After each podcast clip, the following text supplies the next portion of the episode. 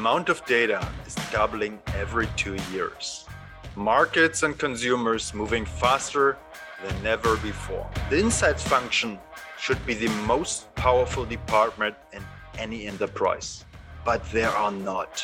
So, how do insight leaders build the authority they deserve? How will they become rock stars?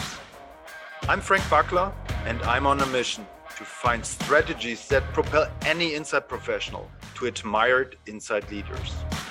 I want to know from Insight Rockstars how much is strategy, how much is luck, and how do they win?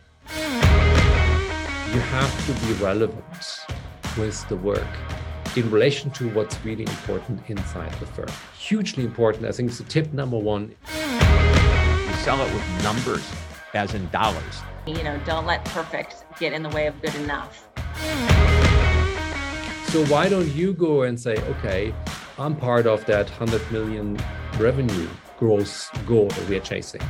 And I found 55 million last week by doing this and this analysis, which we still have to chase, by the way. By the way, on that note, where is sales on that? Right? You got to make your case and perhaps use some of your insights to push the other people.